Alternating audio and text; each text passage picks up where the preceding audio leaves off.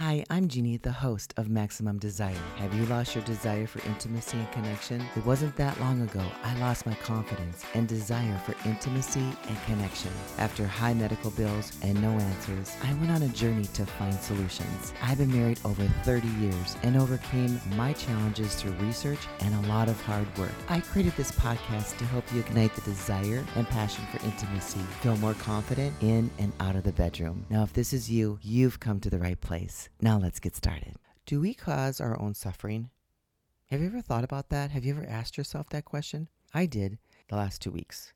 Let me illustrate for you. I accidentally broke my tooth, and I did it by accident because I bit into something that was really hard and I broke my tooth all the way to the nerve and it was so painful and it happened on a Friday so I had to wait till Monday to get into the dentist and by that time I was just hoping he would pull my tooth because it hurt so bad. He did because there was no way to save my tooth. So I was really grateful. But in that, I had to get stitches and then I have to go back in for an implant. But even in the meantime, the last two weeks, because there was trauma to my mouth, I broke out in canker sores. So I had canker sores in the upper part of my mouth and the lower part of my mouth. Every time I would eat, it was so painful. Even to breathe when the air hit my mouth and the canker sores, oh, it was so horrible. And I, I would have to fight back the tears because it was so painful. And I wanted to sleep because I just wanted to sleep it off and hoping that when I got up, the pain was gone. But let me give you another illustration about suffering. So let's say you find out that your partner, your husband, your wife cheated on you.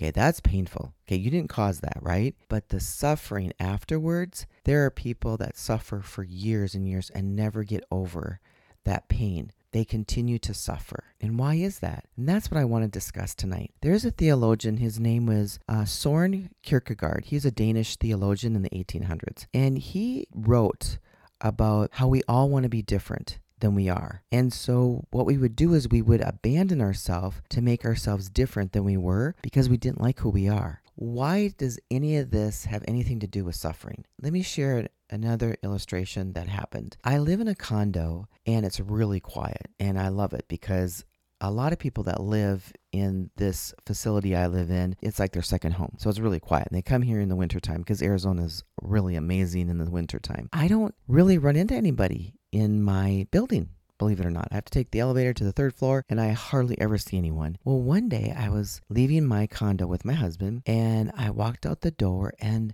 the neighbor must have been visitors. They were fighting. Well, actually, she was really angry and she was yelling and yelling, and I had to walk by their front door to get to the elevator. I stopped and listened, and I realized she was speaking in a different language. So, English wasn't her primary language. Now, her partner or her husband believed his primary language was English, and he was trying to calm her down. But she was escalating, and it was really horrible to listen to. I thought about that a lot when I got into the car and I was talking to my husband. And I think about this is the question I have to ask you is there's pain that we endure because again, it's not our it's not our fault. But how much of the pain or suffering do we generate? And when we do that, where is that coming from? So, for example, that lady who was yelling, I don't know her story. I have no idea why she was yelling at her partner. But why was she doing that?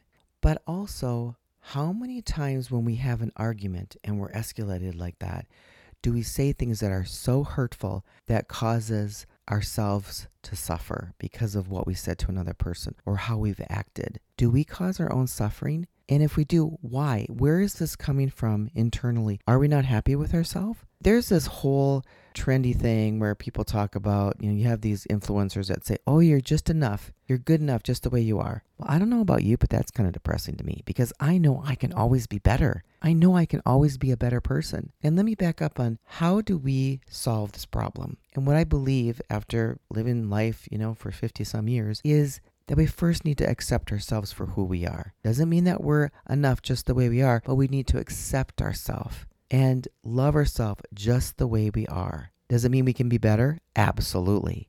Why this is so important to accept ourselves and love ourselves is because most people don't even know who they are. And a lot of times people say hurtful things because they're unhappy with who they are and they don't even know who they are. I really want to encourage you to think and ask yourself do you cause your own suffering? Because pain can be just an incident that's out of your control. But suffering, Do you cause your own suffering by also causing other people to suffer by the things you say and the things that you do, especially in your relationship? Because truly, everyone wants to be loved. I want to be loved, you want to be loved, and so do your partner, so does your family, and so do your friends. And when we get to the point where we can accept ourselves for who we are and really love ourselves, we can make better decisions and we can treat people so much better. And I really mean that from personal experience because I've had to learn how to compartmentalize things, even with my relationship with my husband. When I get really upset, I have learned now to step back. And before I say some really dumb, stupid things to hurt him, I have to think where is this coming from? Am I suffering? And do I want him to suffer? I really want to encourage you to ask yourself that question Do you accept yourself and love yourself for who you are? Because if you do, again, you're going to come from a really good place and you'll make much better decisions than coming from a place that you're trying to change yourself and you hate yourself. So I really want to encourage you tonight to look at that for yourself, especially during the holidays because we're coming up to Thanksgiving here in America and Christmas. There's a lot going on in our world. But if we can come from a safe, clean, loving place, again, we can make a lot better decisions and also have better relationships. Thank you for listening. And if you never want to miss an episode, make sure to follow. If you like this podcast, please make sure to rate and review. That way, more amazing listeners like yourself can find this podcast a lot quicker. If you're wondering how to rate and review, all you do is to go just right to the front of my podcast, scroll all the way down where it says rate and review, and just hit that five star, and that's it. And if you want to review it, just put a little note in there and hit submit. It will take you less than a minute. Well, thank you, and I'll meet you right back here. Bye bye.